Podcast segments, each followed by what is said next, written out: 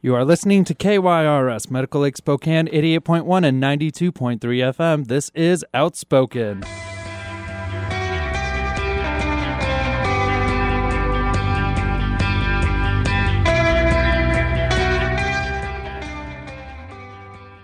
Hello, hello. Hey, we made it's another very cold Sunday. I know. Very It cold. doesn't go away as much as we wish. I know, right? not. And we're only and I hear more and more people complain right now and, and I just have to tell them all I get it, but we also have like two months, so I, we're not Save your even. voice. We're like halfway through. Like, calm down, I know, everybody. you love snow. yeah, but I don't like the Whatever. cold. I don't either. And my, My- car has my- no heat. Oh, It doesn't. And so you I have to I have to get decide how far stuck. I'm willing to go. Yeah, because you can't see because it fogs up and you have no heat. so I have a window. So here's the thing. So I have no heat, Right. which means I can't defrost my windows, which means Right. I have a window of time that I can use my car, and it's Okay. 10 a.m.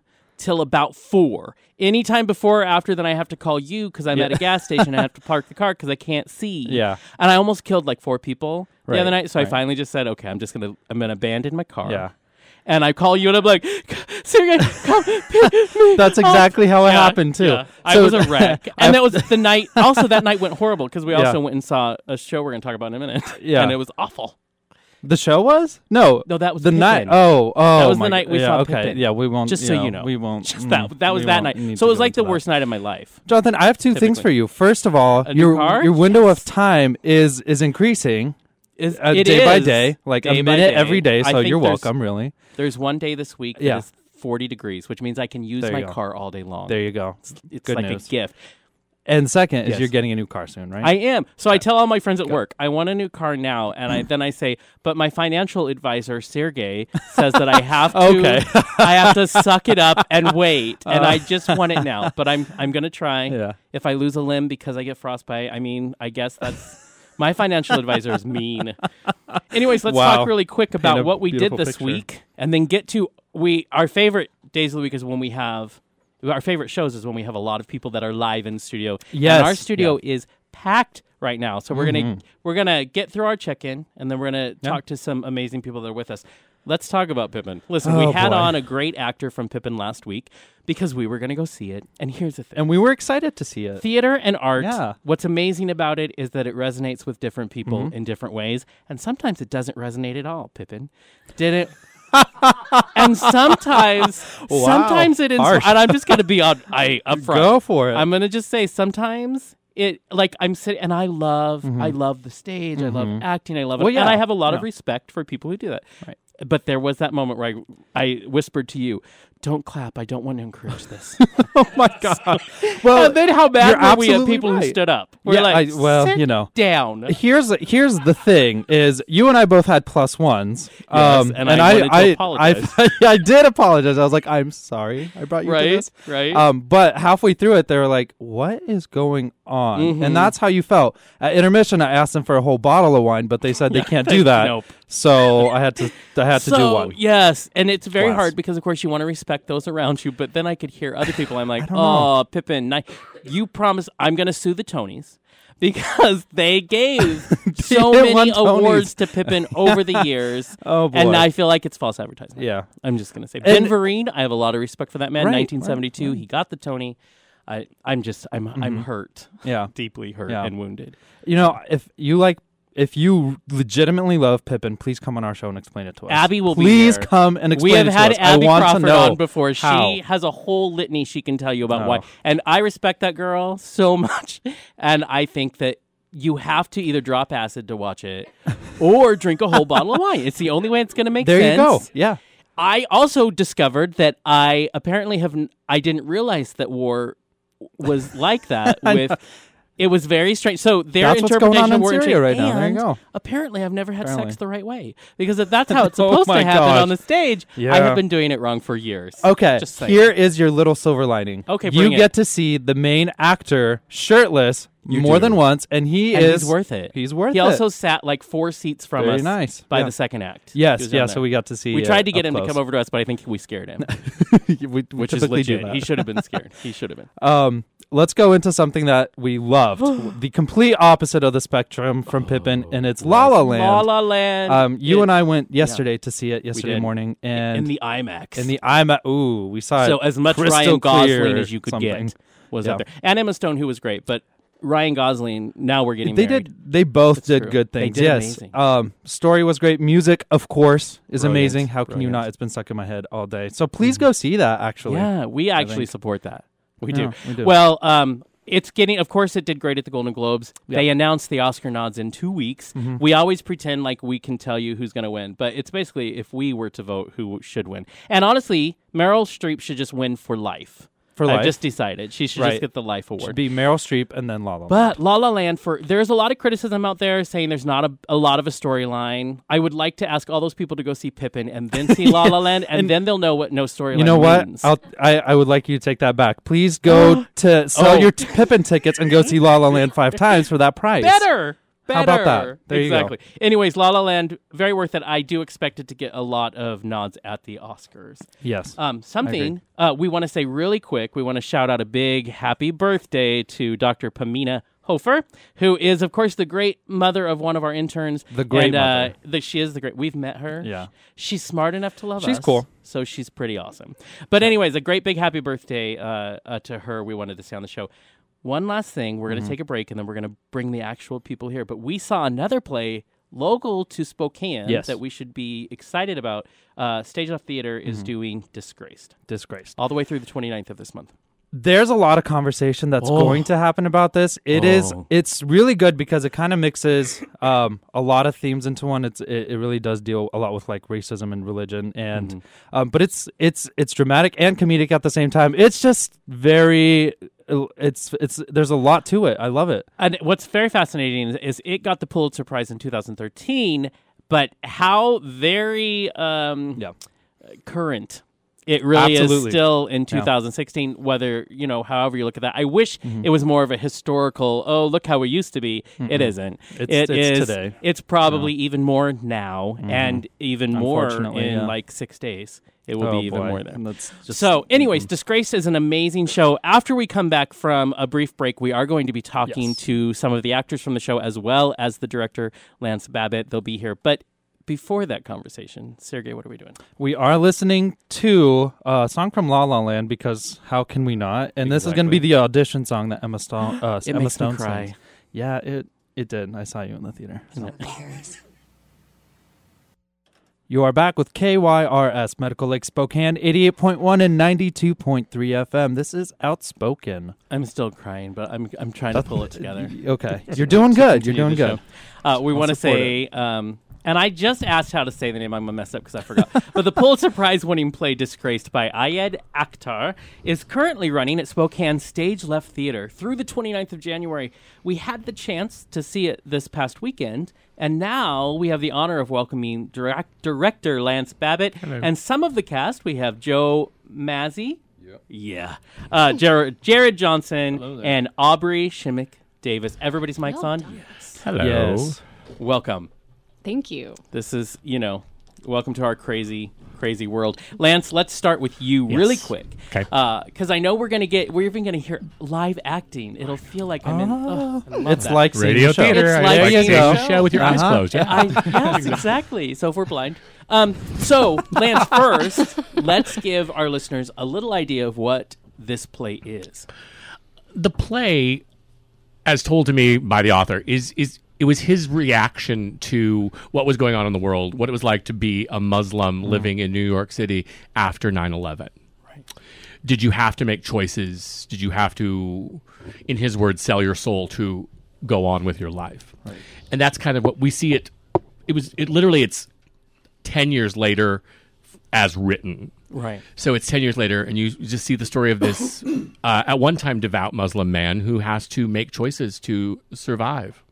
Right, and he, uh, this this main one of the main characters, he's already uh, having some struggle with what he already thought about growing up in a traditionally Muslim household and what it means to him now in his life, and it's it's really the struggle that he's having. I think um, even some of us who have that same struggle as gay men and and being very heavily Christian when we were younger, it is that struggle, but it is these choices these people make in there, and so.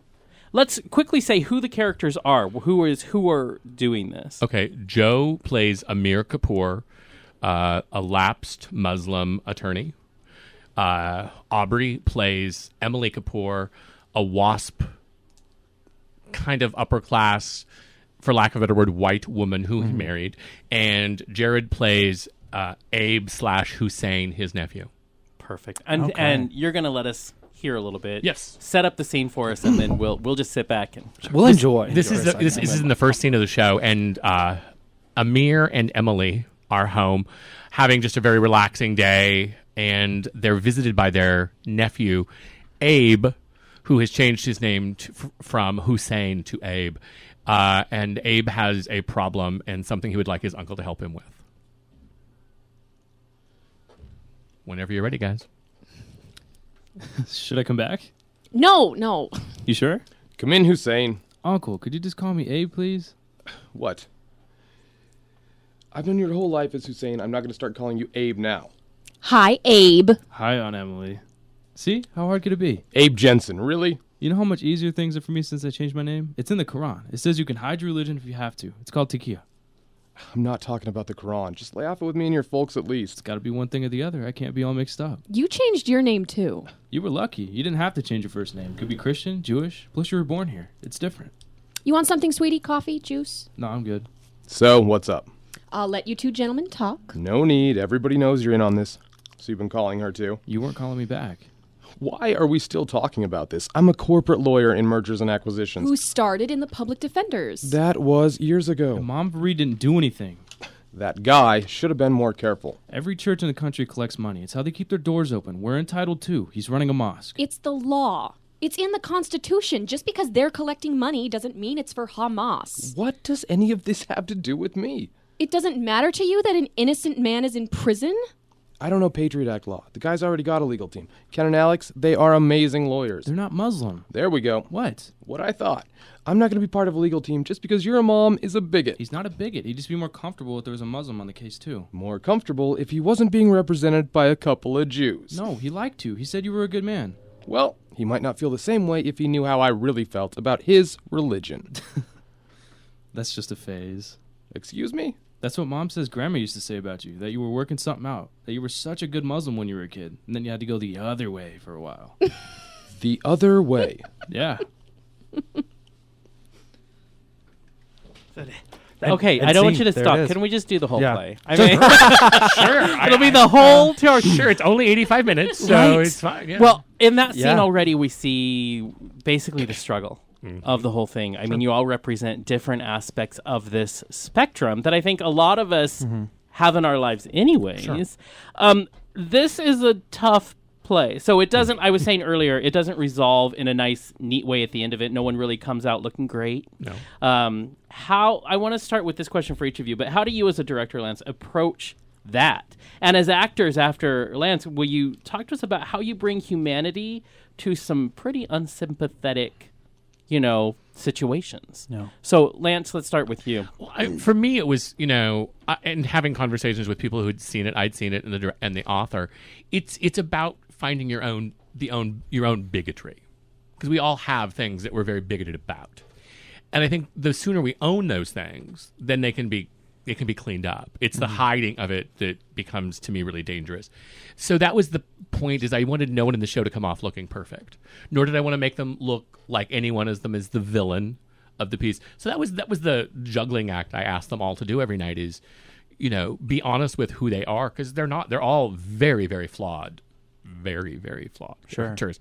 They're very human, and They're very human and they're very real, and that's the thing I loved about is the close to piece home, yeah. was because there is no safe answer. There's Mm-hmm. no answers at the end of the show. You, I want you to leave the show having more questions about yourself than a solid answer, Right. You know, and I know, and I know that in an interview, Ayad said that he would he loved to go see the show and watch people's reactions just to see.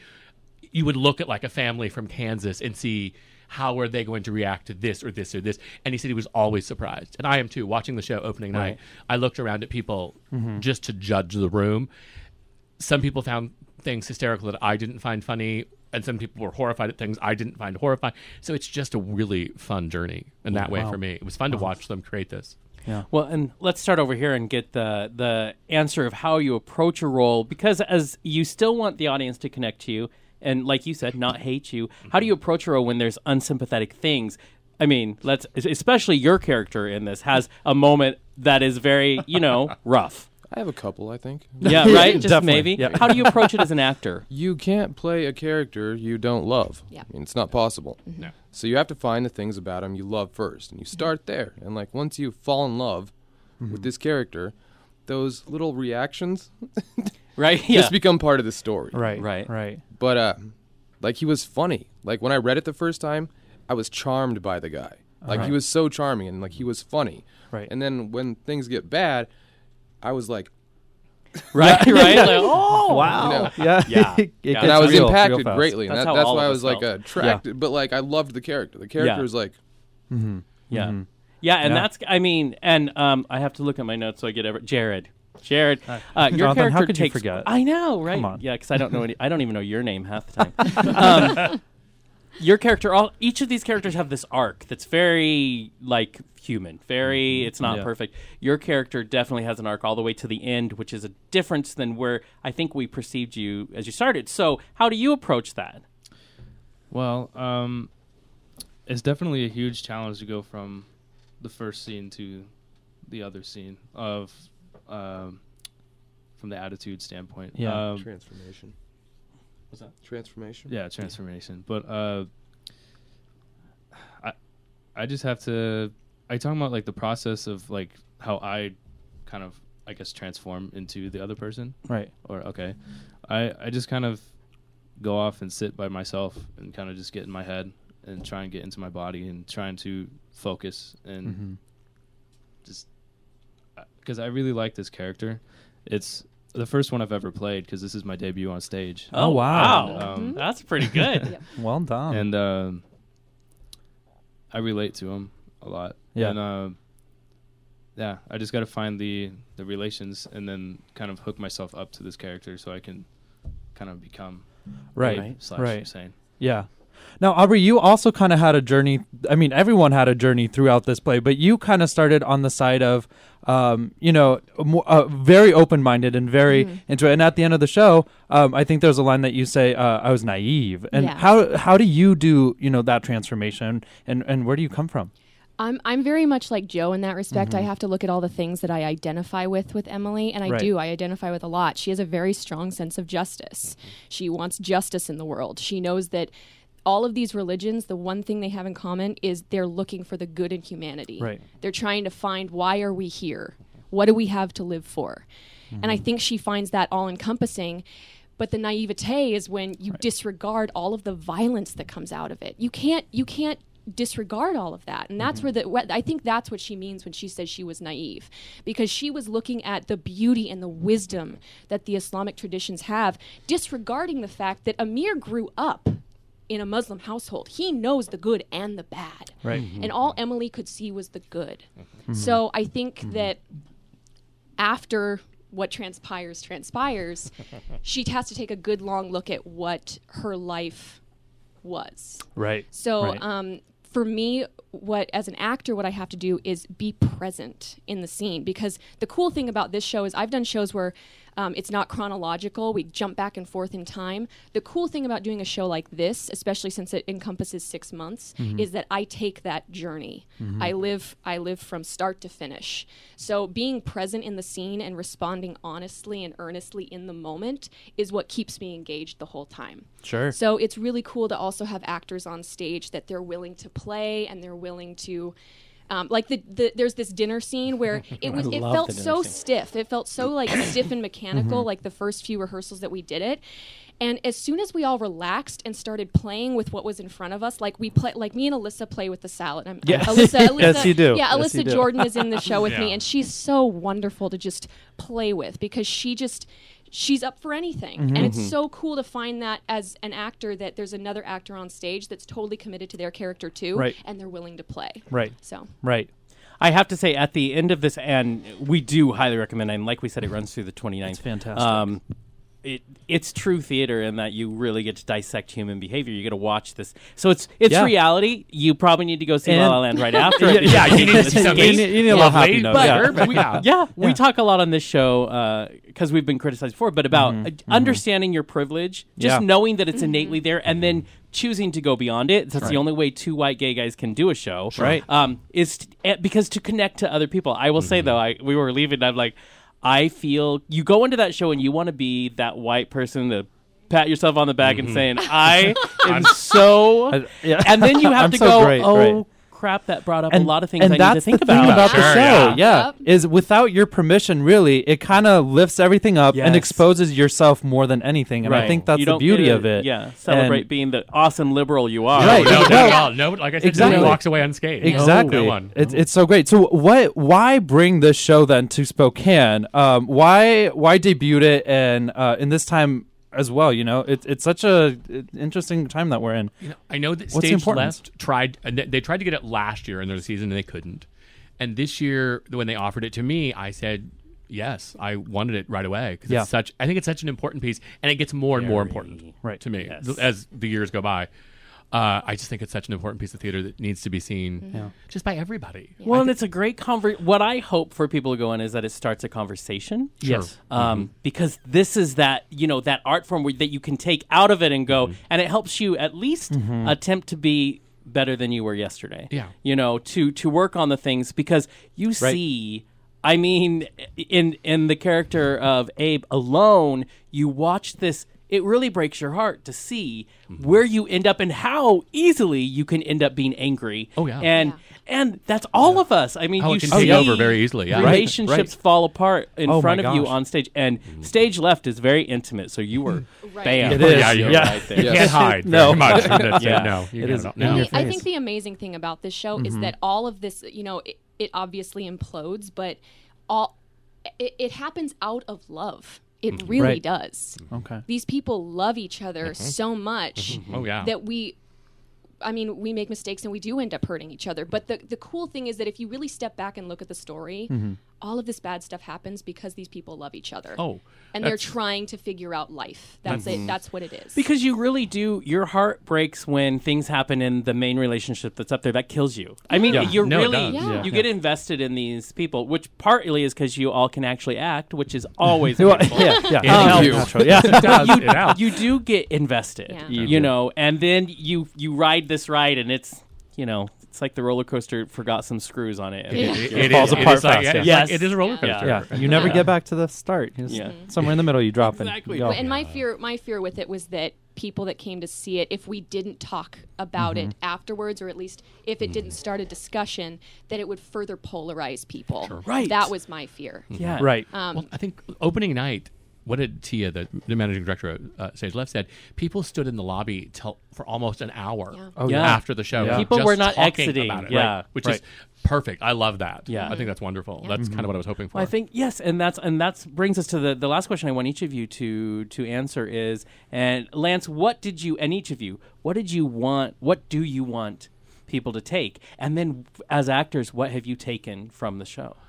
I think I wanted people to walk away, if nothing else, thinking about things. Mm. I think we as a society don't. We like to compartmentalize what Right, we do, yeah. and it's like no, we all have an effect on everybody else, Sure. and you have to think. And like I said, it is owning your own bigotry. Mm-hmm. We all are. It's mm-hmm. not a word we like, but it's a mm-hmm. fact. We all have those things, you know, that we like. Oh, really? And you think Yeah. about it quietly, and it's like no, you have to own it. And if you It's own the only it- way to get past. it's the only way you can get Yeah. past it. If you own it, then you can move past it. If you never get, if you never own it, you'll never move past it. And I wanted people to see that five seemingly normal people on stage could go through in 85 minutes some really horrific, some very funny things. Yeah. Yeah, but they right. all go through just about the most life changing experiences you could imagine. All Yeah. of them do. Yes. And I think that to me is what good theater does. I'm right. It's art. It's right art. there. and That's why I love it. Absolutely. Okay, and we'll start at this end this time. And Aubrey, start with you. Yeah. Um, like I said, Emily is one of those characters where I, I identified with her immediately because her strong sense of justice. This is right and this is wrong. Mm-hmm. And what I've come to realize is that it's not about justice because if mm-hmm. I seek justice, I will never be happy. I will never be content in my life and I will never find happiness because justice is a very elusive thing. So instead, what I need to seek to have is compassion for people. I need to understand that people are different. They come from different backgrounds. They have different ways of living. Being married to a man that grew up on a farm has really changed my perspective of life mm-hmm. um, because I grew up in the city and God knows farm living and city living are Right. completely different ways of life. yeah. Um, but I can't begrudge him that. Sure. In fact, I need to look at the way he grew up as a way to make me stronger, for me to look at the world differently. So I need to really do have compassion for other people, understand that I can't change them. I cannot change how they think, I cannot change how they act. I need to love them for who they are and what they bring to the world. Wow. Wow. That is a beautiful message. I think a that everyone can and should take from uh, from the play. That's amazing. Jared, what about you? What you know, what kind of things do you hope that people saw and what changed you? Wow. Um, the- I I just see I see Abe as he. Uh, let's how, how do I explain this? Like he, when he was a kid, he was um, pretty devout Muslim, and then he tried Sure. to like kind of go the Americanized way, try to fit in with the other kids, try and be that cool, you know. I don't want to say brown guy, but you know what I mean. Like he wants to Yeah. fit in Yeah. and um, then he has a change of heart, and he he doesn't like the way that that changes people of that nationality, and Mm-hmm. he um, he doesn't want to become that, so he he fixes it, and he goes back to where he was. Like, Sure. He. I don't want to say too much without giving away everything. Yeah. but, uh, I know you have to. you. Yeah, yeah. Go It's a fine hard. line. Fine All line. right. this is so hard. Um, Yeah. But yeah, I'll just leave it at that. He just Yeah. yeah wants to fit in and doesn't like how it goes. Right. And finally, Joe. I think it's an immigrant story, Yeah. Yeah. and I think Yeah. it's uh, Sure. It's about trying to uh, fit in, and it's about. I hope you, that people take away that like you have to own your cultural identity. You can process it healthily. Right. Right. You can deal with it, but or you can just try and bury it and hide it, and then things won't really work out. Right. Like, Yeah. if, Yeah. if it's a parable, that's Yeah. the message. right. Like, right. it's- like, there's a lesson that works. of what happens. Like if you don't own Right. that, Yeah. And it'll sneak up and bite you. yeah, It will. and everybody else around. yeah. Not just- But like, And I the really audience, think that's so. it. Like, Yeah. really, yeah. And I think that's true. It's an immigrant story. And I think that's Yeah. uh, very. Uh, Because he gives up one cultural today. identity to like fit in with his yuppie Absolutely. one, and like Absolutely. he changes. and he too works much. so hard to Right. deny. Yeah. but it's still in there. And yet Right. he still ends up with this beautiful wife who doesn't want. It's that interesting Right. battle. It's like Yeah. somewhere in his head he doesn't want to. right. And so, yeah, you know. no.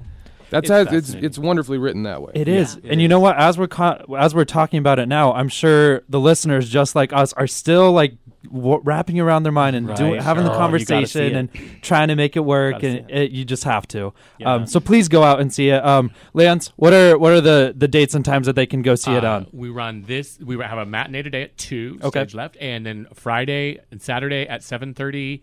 The next two weekends and matinees at two on Sundays. Perfect. Awesome. So again, we want to thank director Lance Babbitt and Thank the you. cast. There's three of them here, which is um, we love when that happens. Joe Mazzy, Jared Johnson, and Aubrey Shimmick Davis. so uh, please go out and see it.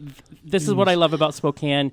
You think you don't, Yeah. you forget people actually do know how to act, even if even if it's community I'm theater. It's saying not what you're thinking. This is real. Got nothing. oh boy. so you got to go see this show. Uh, but we're going to take a brief break We before we come back with our favorite therapist, Damon L. Jacobs, will be on the program. yes, he will. Okay, because we're so obsessed, we are going to have to continue the La La Land trend. Yes, please. and we're going to play City of Stars, the duet. You are back with KYRS Medical Lake Spokane, 88.1 and 92.3 FM. This is Outspoken, and we are always obsessed with La La Land from now Always. on. Yep. Always. We're also obsessed with a man who hails from Manhattan. He is our favorite, Favorite. favorite uh, relationship therapist and currently only on the show. So, you know, because there doesn't need to be any other when you have. he is man. the one and exclusive. That's right. Um, Damon L. Jacobs, he is on air, and we're going to be talking about a lot of stuff, especially considering this is last Stress. week So much stress of the last good So, administration. uh, Damon, are you there? Hey, boys, with a Z. Hello, How are sir. ya? Great. I know you're out on the road again. I, I am on the road. I'm actually still in Brooklyn right now, but Oh. I'm getting ready to head over to Philadelphia for Oh. the um, annual Creating Change conference, which I think the two of you would love. Oh, it sounds And I think already. who- yeah. yeah, I think people who listen to the show would really appreciate it because it's a conference that's really about activists and Right. people that are interested in being part of making the world a better place. And now more than ever, oh my God, Yes. boy, do we need that. Amen, brother. And so I'm really honored to be um, presenting this week and uh, doing some work with that. I'm excited that you're presenting at something like Yeah. that. That's amazing. First of all, we know you you you help save us all, so I'm glad you're getting out there more. Yeah. so let's start right away. We're you know we're having you on. We kind of themed themed you this week, and we want to talk about stress and dealing and moving forward. Um, as you, we just had on the actors from the Pulitzer Prize winning play uh, "Disgraced," which deals a lot with a lot of cultural stress. I, I'll call it so. Things these days, uh, there's a lot of political and social stress right now. There's tension between people, um, and and now with you doing this creating change thing, there's you know this current level. How do people begin? I guess to process it, it's getting more intense as we get close to inauguration for some of us who might have some fears. Can we start with when stress hits? How the heck do we begin to process? Okay, so yes, it's of course we're dealing with the kind of stress that you're describing that we deal with at various points in our personal lives, but it's really being amped up right now on such Yes. a, a larger scale and to a degree of which um, most of us are not accustomed to in our lifetime. Um, I can remember, you know, the Bush years, the Bush Junior Yeah. years, where he had a Republican-led uh, Senate and and House uh, between 2004 and 2006, and this is similar yet different to that time. But I Right. point that out only to point to the rationality that um, you know we've been in a semi-similar space before. Right. Remember when I spoke with you guys about the three R's for surviving post for, for surviving President Trump stress disorder? That's right. PTSD, Yes. right? And that is rationality, responsibility, and relationship. right. Now, rationality is saying, you know, again, we have, this is just being rational. We have politically been in a similar, not exact same, but we've been in Right. similar spaces before under other Republican administrations with the Republican led Senate. Um, we, we've been here before. What we haven't had before is having this experience so immediately swing immediately after eight years Right. of being under an administration where compassion and care and um, social rights were advanced so so far, and now to see that pulled backwards is really a slap in the face, and to see it done in such a crass and um, what seems to be um, a a hateful way that this is going about Absolutely. is, is, is it is unusual, but that's what I mean by being rational. I will not sit here and tell you that I think the sky is falling and that everything is going to, to hell in a handbasket over the next four years because I don't know if that's true. right. And what I'm seeing, and this leads to the other R responsibility, is that there are some folks that are kind of in panic mode right now. And exacerbating the panic and the fear by focusing on um, media, on television, on clickbait, on the internet, really, really focusing on every potential thing that can possibly go wrong. right. Right.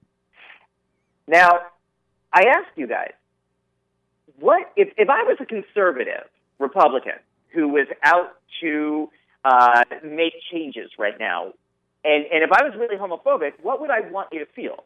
Scared. Like Sergey, what what would I want you to be feeling right now Yeah. if I was homophobic and Republican in Washington D.C.? What would I want you to have experienced? A right lot now? of a lot of fear and a lot of um, hate.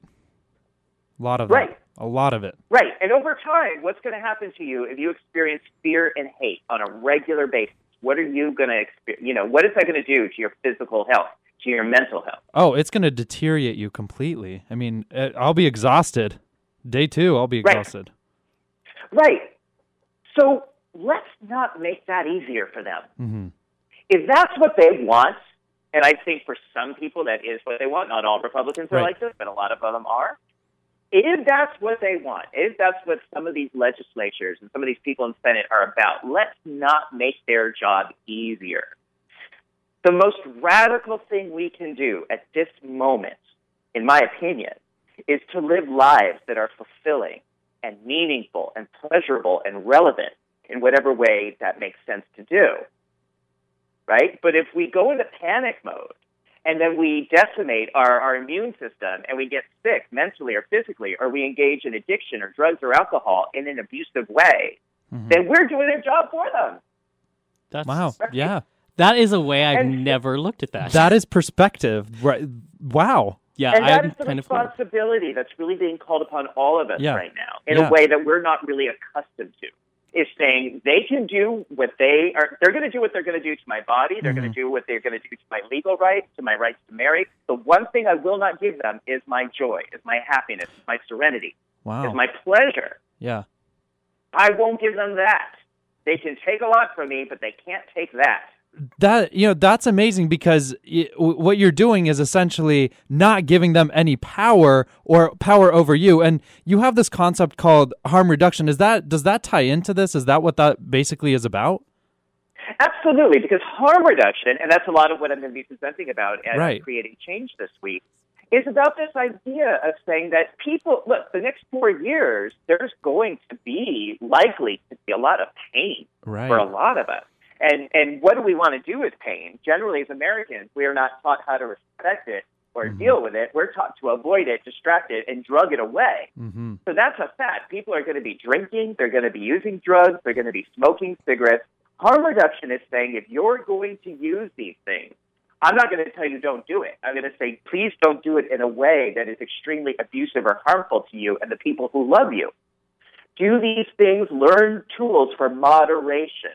Harm reduction is exactly what it says. It's about reducing harm from potentially destructive activities that we're going to do anyway and telling people to just say no or just quit smoking or don't ever drink is really, really not a great strategy for helping people make healthier choices. But my um, my own workshop this week at Creating Change is going to be about helping people learn if they are smoking cigarettes and using nicotine to control their mood or to control their anxiety, which a lot of people are doing right now and Yes. likely to be doing in these next four years. oh yeah Are there ways to use nicotine for this purpose but reduce the harm? And that's one of the discussions I'm leading, is just talking about some of the alternatives we have now to tobacco cigarettes, like vaping, um, or, or ways to cut down or reduce the impact of tobacco, because that really is going to, you know, that's, again, is really going to hurt your, your physical body if Right. you do that over time. Well, you know that's, that's where harm reduction fits into all this. and that's interesting because it also for for those of us who who like I'll just speak for me I don't know. But um so I overwhelm myself with the big picture. Sergey is really good at saying we you know you need to take steps you need to do things which is really what it sounds like harm reduction is about. Because I went into panic mode of course over the recent uh, votes about the taking apart um, the Affordable Care Act, and I freaked out because I have pre-existing conditions, and I'm like, oh my gosh, I'm gonna die, and having to get to the point where I realized, well, then this is my opportunity to implement some healthy things to not overwhelm myself, and that does seem like what this harm reduction is, not getting freaked out by this gigantic boulder in front of you, and let's figure out what steps you can do you know, to be able to do it moderately and make the changes and build upon so that you do have more, uh, less anxiety, I guess, about the way the world is changing.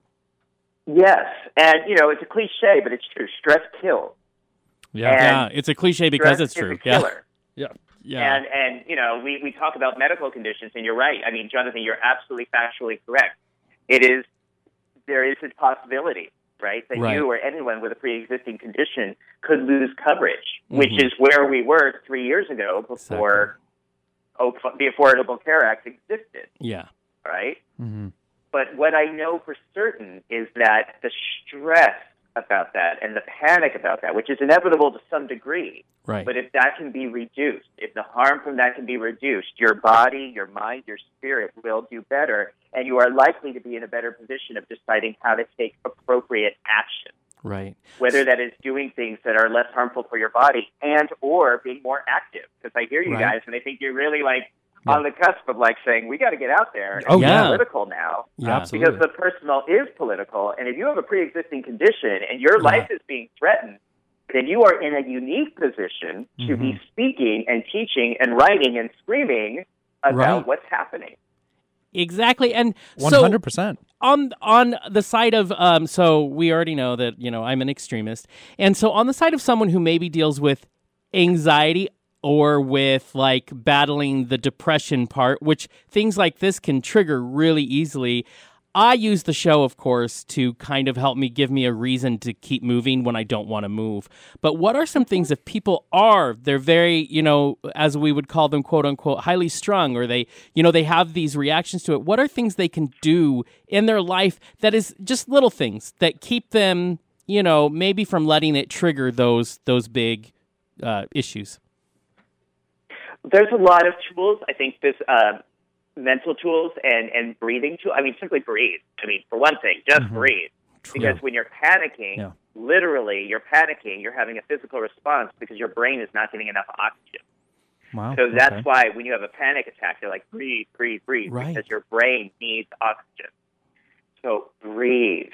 And I recommend beginning every day the first five minutes of just sitting, just sitting and breathing without a phone, without a TV, without electronic objects, without, you know, before you, if you are inclined to go online and terrorize yourself with these horrific stories Yeah. about what might happen in the apocalypse that's before us, I don't recommend people do that. But if you have to do that, at least take five minutes to breathe first.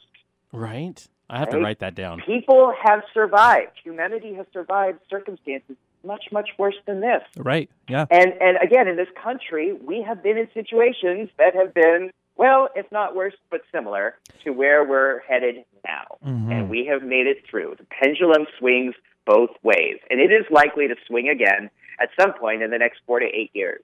Yeah. Right. So this is about getting through and making sure that when the pendulum does start to swing the other way, that you're still here to enjoy it. True statement. yeah, you you got to make it through. Well, yeah, Damon, just like Jonathan, I think anybody here, um, y- you know, can overthink and that can become really, really bleak and and just really um hard to process. And for me, I find a lot of hate in the world right now. There, it's really exposed, and that's hard to deal with. But talk about harm reduction. I think that it's important to um, also protect some relationships with people you might have who you might see a lot of hate in. How how you know can we go about that? How can we see the good in people despite what their beliefs are? Or you know what kind of what kind of things they're saying? A lot of people are mouthpieces for hate right now and i it's hard to deal with that.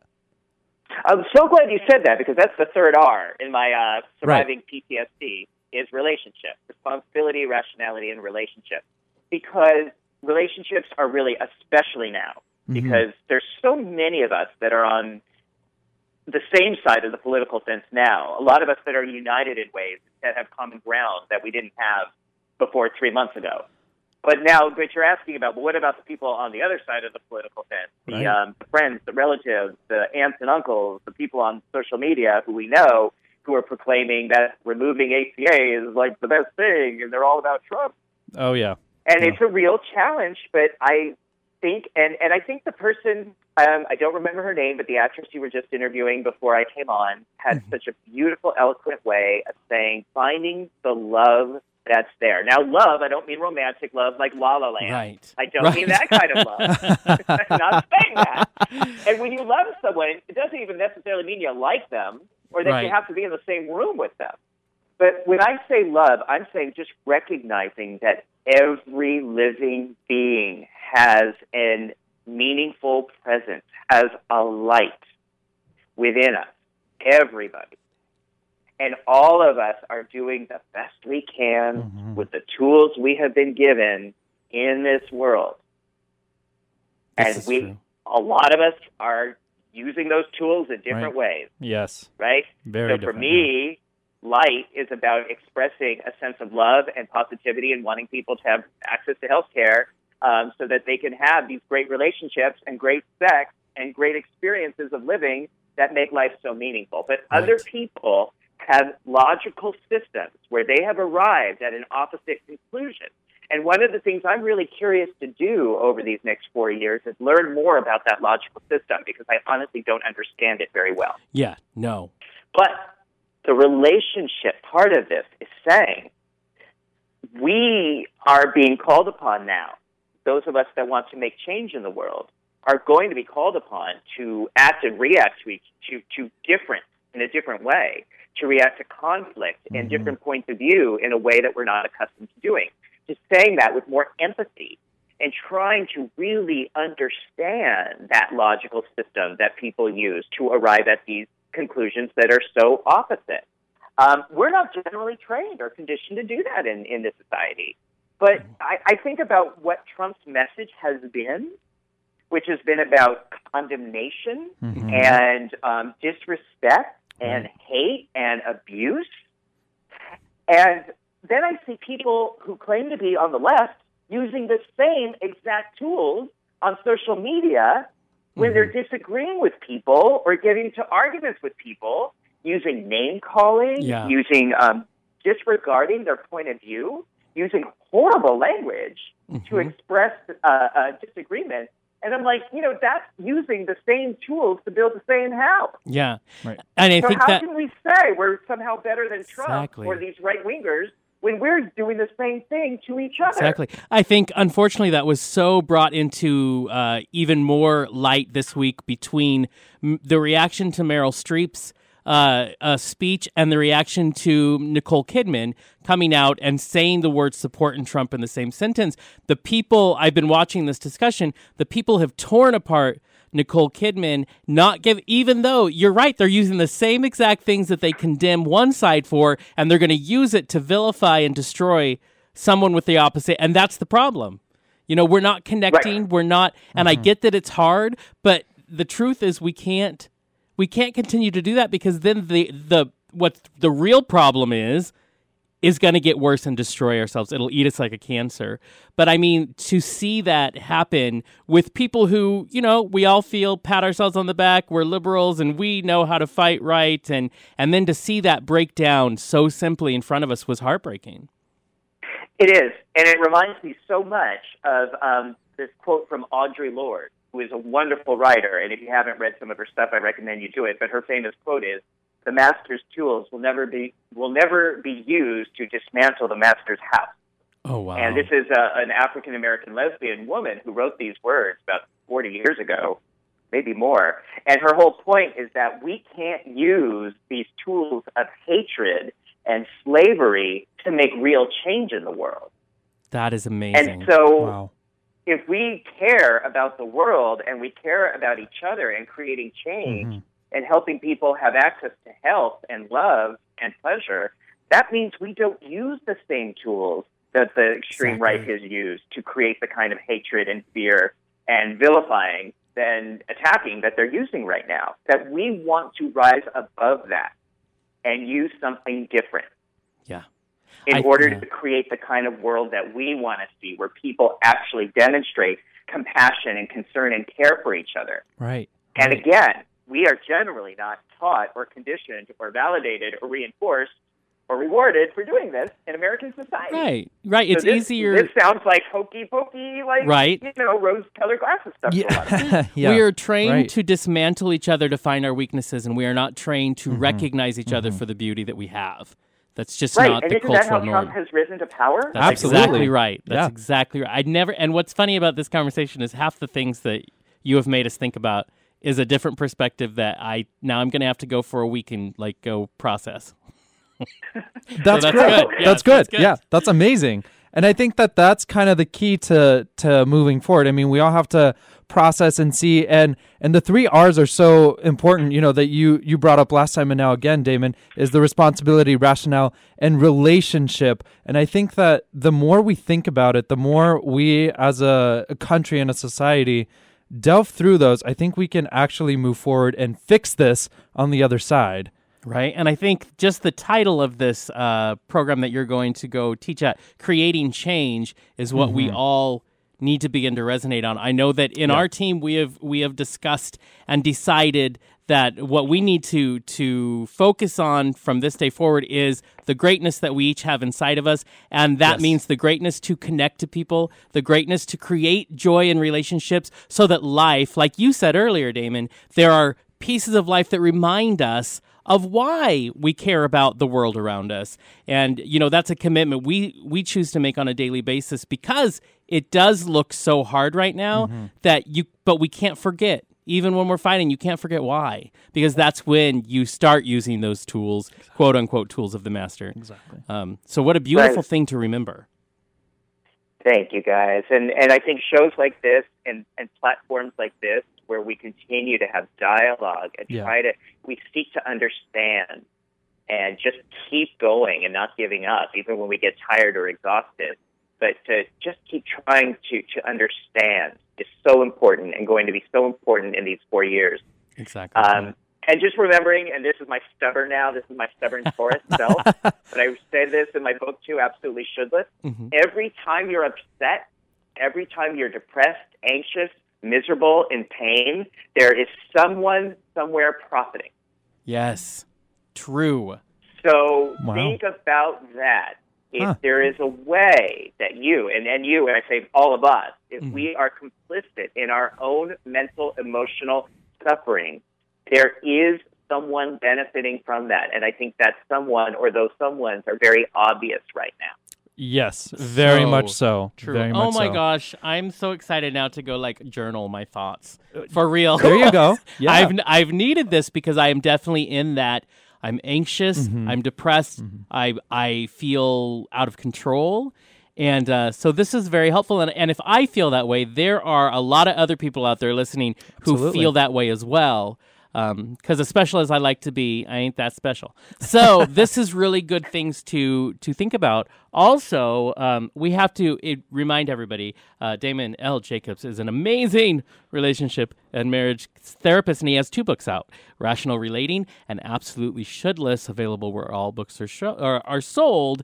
Um, but I'm with you. The conversation has to start, keep happening. It's when that stops, we're in danger. Exactly. So keep talking. It is. And Yep. and the registration for Mm-hmm. creating change in Philadelphia, this is through the Gay Lesbian Task Force. That's Okay. still open. Okay. And if this year it doesn't work, this is an annual event. It's usually the third week in January. It's a wonderful way to start the new year. And um, for, if you can't make it this year, please consider putting this on your calendar for next year. Um, I think you boys would love this, and I'd love to see you there next year. Sounds well, amazing. yeah, we'll have to put that on our calendar. Absolutely. Thanks for letting us know about that, Damon, and thanks for coming on Sunday and as always. as always giving us a different perspective and some. I need some- it. Yeah, some Yeah. good shouldless My thoughts. My pleasure. Thank you. Hey, and and I don't know what you say in public speaking, but I'll say break a leg like we do in theater. on, on your, we'll say that on that, and uh, we will talk again in the future because uh, we have so much fun, and I really appreciate the tools you're giving us Yes. to in a very what can be scary for a lot of us. Uh, the great tools to see it in a different perspective and to still connect to joy and each other. I think that's most important. Yeah. We all have a light. We just have to seek it out. oh, Love it. love that. Thank you, David. All right, guys. Thank you so much. Talk to you soon. Okay, bye bye. Bye. All right, that was our favorite time of the month, I Mr. it. Damon L. Jacobs. I and think he saved my life. I, you right know now, what? In one That's month, exactly he right. Saved my life. Not only does it work on our personal level, I think it works for everyone. Um, we're all different, but like you said, we're all kind of dealing with the same, Yeah, same. we're all trying to same process it. thing. Yeah, Uh, no matter what side of the aisle you, you find yourself, there's Right, there's a lot to process this time. right. There's yeah, a lot of division, and yeah. it's kind of for me at least, it's a battle of how do I, you know, process this, understand it, fight for it. Yeah. Um, you know, do all the things that I know I need to do and want to do. Yeah. and yet still have a happy, fulfilling life where I care about people because that's the hard it's thing. so hard. It's easy to get lost on one end of it. It is. and forget the other. And Right. honestly, on both sides. on both sides. You have Absolutely. to find where is that balance, where is Yeah. that middle ground, and I think, and honestly, as we were talking to him about what we're resonating on in our group this year, Mm-hmm. uh, credit where credit is due. You brought that to our attention, and this idea of let's remember these things because Well, yeah. it's about rocking and changing the world. But not forgetting to have the quality of life you're trying to to change. It's a balance, all and I do think about. it it takes the intention of seeing it first Right. before it can happen. So to you, you know, that's why the Oh. team works as amazing as we do. Well, as we all bring important things, and that's that's very important. It is. And now we are going to take a song break here before we come back with a little political party we have for you. oh, Um, I love political parties. I do too. And to start off, we're going to have a little political song for you. This is from Hamilton, of course. Um, this is one last time, and we are dedicating this um, a little show in Spokane, dedicating it to the great uh, Barack Obama Yep. um, last week of his presidency. Um, and this is one last time. So here you are. You are back with KYRS Medical Lake Spokane 88.1 and 92.3 FM. This is Outspoken. It's like musical day. So it's It been is La La musical Land and Hamilton. Those are our two themes. How about that? again? La La Land. Just if you need a great Go see escape, it. It's amazing. It's a great escape. Uh, the first play we want you to go to that we've mentioned, Disgraced, Mm-hmm. not an escape. So that's an in your face welcome to your world. Yeah. um, so you need you need both. Uh, we want to take a moment and say we are very happy to welcome the newly elected chair and vice chair of the Spokane County Democrat Central Committee. The longest title ever. Um, to our program, Andrew Biviano, you've been on before, and Jaclyn Archer. You're Hello. new to our program, so welcome. Thank you so Um, much. Thank you both for coming in. You know, we love politics. You know that, Andrew. Right, right. We're poli- political nerds. We are. I love that about you. Right? Oh. It's true. And we love to be involved and we love to find hope. so thank goodness. Uh, uh, much needed hope. yes, much needed. Um, but with new leadership, especially for both of you, Yeah. comes new ideas, comes new directions, comes a lot of hopes that you bring to it. Let's start there. Uh, taking over the chair and the vice chair here. What are your hopes and where do you you foresee it going? Well, let's, uh, we're looking to see who can get who should talk first. Right. We're trying to be, you know, the new. So the- respectful. Exactly. exactly. Well, we're talking about collaboration. That's not Yeah, there you politics go. at our, our all. Biggest, our biggest hope is bringing people together and Right. not fighting as Right. much, or at least if we're going to be fighting about fighting about the right things. yes. Th- right. um, productive way. Uh, what we both see as a vision for the for the whole community and the party in, in general is to make it a, a service organization that recognizes the needs that we can be be filling, and our Mhm. biggest resource is the number of people that are motivated and want to make a big change in the world. And they go to these meetings and they, they fight about politics and who we can get elected. But the reality is that electing people is not the end goal. That's just a means to the end. The end goal It is should be. Yeah, the end goal is the is the values that we want to see taken um, into effect. We want the policies that are going to be much more um, inclusive for everybody. And the, the most effective way of doing that, perhaps, might be getting a, a majority of a pol- in politics who can make those things happen. Right. But even in a time like this, where it's depressing and, and we feel like we're on the ropes, um, Terrifying. there's opportunities to make a difference everywhere. And we think the party can be uh, kind of a facilitation for that, a clearinghouse where people uh, can come together and find out opportunities they might not know about, make connections they wouldn't have had otherwise, and um, make a difference. I like that. Jaclyn. Oh, it was interesting. I was talking to a lot of people on the phone about, you know, why I was running for vice chair, and you know, people would be like, "So, how do you how do you think you're going to get people elected? What are you going to do to get Democrats elected?" And the answer that I gave was that once people see the party having their back, mm-hmm. nothing will be able to keep them from coming to the polls. Nothing will keep them Right. from getting involved. They will know that they, they will do it because it'll be good for them once they see us in the community, you know, getting involved on the ground, not with the automatic motive of now mm-hmm. we're here, do this thing for us, Yeah. but because we're trying to put our ideals into action right up front. Right, and I Right. think that's what we saw in this election the most was it. We have this winning mentality that it's about who wins, not about Yeah. what we It's about put money up and there. numbers, right, I just exactly. want my Yeah. side to Yep. win, so I can say I'm right. Yep. And if mm-hmm. that's all your motivation is, what do you follow it up with? it's just Let's horse talk about politics. taking. Yeah, yeah. And let's talk about you know that's when you get things like gutting uh, a whole system of of insurance and not having a way to replace it because it's not about replacing it. It's Mm-hmm. about I want to win and so you get to go. And that's and so that's true. I bel I agree with you. I think if we show that there is something to believe in, someone who has you has your back, there's more. I I hate a lot of words with no action. It's the worst, and that's exactly. And winning can be dangerous sometimes. Look Right, at what happened in right. 2008, 2009. Mm-hmm. We, we, we won big mm-hmm. time. Yeah. Mm-hmm. And Yes, then kind of did. sat That back. went well. We figured, you know what? We got Obama. We have Congress. Yeah. they got this. Got lazy, I did, right? I, I did my part of the job. Who, Yes. who was working really hard that time? The Tea Party. Oh, yes. organizing Getting- on getting organized. Right, Yeah. getting And they knew That's right. exactly. Yeah, and we were like, "Oh, I guess we had to do something." Right. No, we got lazy and apathetic. Right. Yeah. And we did things, but I think we kind of took Right. advantage for granted that everything else is going to happen too. So, right. that, that it was in the yeah that we had it in the bag. Right. Absolutely. I agree. Absolutely. Well, y- you know, one of the things that happened with this recent election, I think the most blatant thing is it kind of revealed um, how divided our country is and how divided we all are, and Democrats as well. I mean, that it, it kind of showed that even uh, the Democratic side can't really agree on stuff sometimes. How do you hope to bring that into, you know, Spokane County Democrats and and provide unity for us at the ground level? Well, I mean, one thing at the beginning is is simply moving forward. Mm-hmm. I think there are a lot of people who are fixated on, you know, how the race should have gone, which candidate should have gotten the nomination, Yes, et cetera, et yes. cetera. But the fact is of the matter is that we're living here today, Mm-hmm. and the circumstances are as they are, and we need to start seeing each other Right. and our various perspectives as assets, as as opportunities to learn, as Right. perspectives Huh. that can help enrich the work going forward.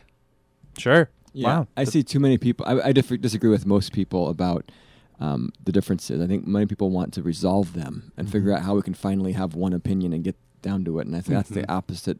That's the wrong approach. Right. Our strength comes, our, you know, our unity comes from having a place where it's the diverse opinions. We're stronger because of that.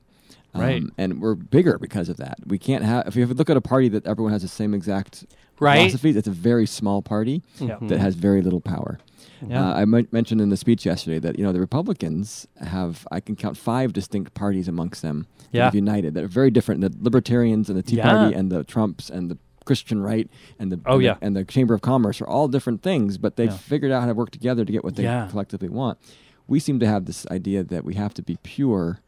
Uh, not There's only one way to There's only be. one the, way. Yeah. Right. And I think it's actually a much stronger message. If we're talking about income inequality or Right. saving the environment or marriage equality, Yeah. it's better if it's a broad coalition of people that disagree otherwise, come from different philosophical Mhm. backgrounds, who Yeah. can at least agree on that one thing. Mhm. So when I hear that someone is a member of the party who I disagree with about most things, I think that's amazing. That's awesome. Right. Right. We were able to attract you in and didn't repel you by our purity Right. test. We're- we're- and, Yeah. and then that person can Yeah. make a different points, and that person can can um, outreach to other people. yeah. Yeah. Yeah. Well, I think it's when we, we were talking in the first hour of the show about why are we still, and you mentioned this, Jaclyn, why are we still asking the, or saying, well, the it should have been Hillary. Yeah, Well, this- that this ship candidate has or that sailed. candidate. And Yeah. listen, I get Right. it. And, you know, back three months ago, I'm with you. But now we have to move forward somehow. That Right. question is just continuing to divide us. Yeah. Mm-hmm. You have, oh, it should have been Bernie. It should have been Hillary. That that does not serve the purpose of moving us Yeah. forward It of doesn't. doing things. But you mentioned, you know, Andrew, you're mentioning something called bipartisanship, which is so rare Right. It is. anymore because we forget to connect on a personal. What are we looking at the people? I really feel like uh, most of our leaders have been disconnected from what it is like to actually be one of their constituents, why they care. It's more about what they get out of it. So you're talking about some politicians are great at this. A lot of them are not anymore. But bringing back this ability to reach Yeah. across all aisles and just how do we come together as people? And we have to start locally. Right. We have to start on a local level. Yeah. And a huge part of that, I think, loops back to to what Andrew was saying earlier about, you know, being out in the community and being a service organization. Once you do that, you've now humanized this whole group of people. So if they say something that sounds outrageous at Right. first glance, Yeah. all of a sudden it's not just this bad idea or you know this political notion. It's part of a, a perspective attached to a human being. Right. right. Just right. don't tweet about it. That's all I have. Twitter But is dangerous. It, it is dangerous, It's very and dangerous. oh my gosh, it's come to light so is much. not- Yeah, right. Well, I think Jaclyn, you're so right because it's it's that um, you know seeing someone as a person and the com- compassion that you see first, and saying, okay, well, this is where you're coming from, and we really all want to achieve the same thing. We're just going at it. 10,000 different ways and we're fighting about those ways instead of achieving something. Right. And I think that's what we're missing, really. And sometimes we do want different things, and that's okay too. I talking to some um, members of the party yesterday. One guy's saying, "Oh, he's there for one reason and one Right. reason only, and that's to be a Bernie guy and kick progressive butt Wow, and yeah. defeat the Hey. corporate." And I was like, "You know what? That is great." Uh, Right. and I, my job as chair is Yeah. to give you a, a place to do that, a s- a, safe Right. place to respectfully have Right. these debates, and then we'll vote on it at the end. Yeah. Uh, as long as we keep it respectful. Right. And someone else can be there who thinks that those progressive ideas are wrong and that Yeah. we should do more moderate stuff, and that's great too. I want, I need both of you. I, we cannot have a, an outcome that that makes one of you Yeah. have to leave. Right, So and that's Right. the mm-hmm. great American problem right. Right. now is deciding some group of people is less worthy than another group of people. Right. And I, just so needs to. I said the only side. I'll Yeah. ever take is on inclusion. I'm not going to take sides on the substance Right. of it, but I'm always going to fight to make sure everyone's included in the process. Exactly. Because we're going to Yeah. be even bro- more diverse than we are right now, frankly, because there are people that are conservative Yeah. that we're going to want to mm-hmm. be on our side. for- Yes. For, at least the Right. areas that If they- you that on cannot- we yeah. agree. Right. Um, I mm-hmm. agree completely. Well, and that and that's a that's a whole nother conversation. I mean, I- how how can someone oppose you and your uh, ideas and you bring it together? And that's that's fascinating to me, really. Mhm. Well, politics. is Politics, fascinating. yeah. Okay, so let's get down some nuts, some, some nuts and bolts. Uh, with so much happening on a national level, moving towards weakening equality, um, weakening social programs, and and all. What can we do on our local level to reinforce the rights and the programs that? Because if national, it's going to get scary. How do we reinforce our communities to protect us? the, the best thing we can do on the local level is talk about the human side of things. We have to stop. The biggest mistake we're making, I think, in a political sense, is making it about personal attacks on Donald Trump or about other individuals, where it's a Right. it's- Mhm. and that Well, distracts we're the stupid. Yeah, we're stooping. Even if you're right, what you've done is put the focus on on him, Donald Trump, instead of mm-hmm. upon the people that we Right. care about. that Right. it- So you just based- helped him. Right, we just helped him. He's we're Free press. Right. Yeah, Exactly. There- exactly. Yeah. what changes people's minds is it's to know people that are actually affected by policies. Right. Marriage equality Right. turned around when people started realizing this It's about the story and the, story. people. Yeah. Same thing with for immigration. Same thing about Yeah. social Right. justice issues. The power of your story. right. Huge. Exactly. The power of the story. And so y- there- nowhere can you do that better than on a local level of of getting Right. people to personally connect and get those. Uh, um, Yeah. yeah. So if we want to talk about um, the the impact on people's lives, we need to do that to the media as much as we Mm-hmm. can. But even better to have personal connections of going to events and Yeah. being open with your story and Right. who you are. And Right. um, I've seen it in action. You know, I, uh, one of my best friends is a deeply religious conservative who had never thought he would support anything uh, about marriage equality until he met me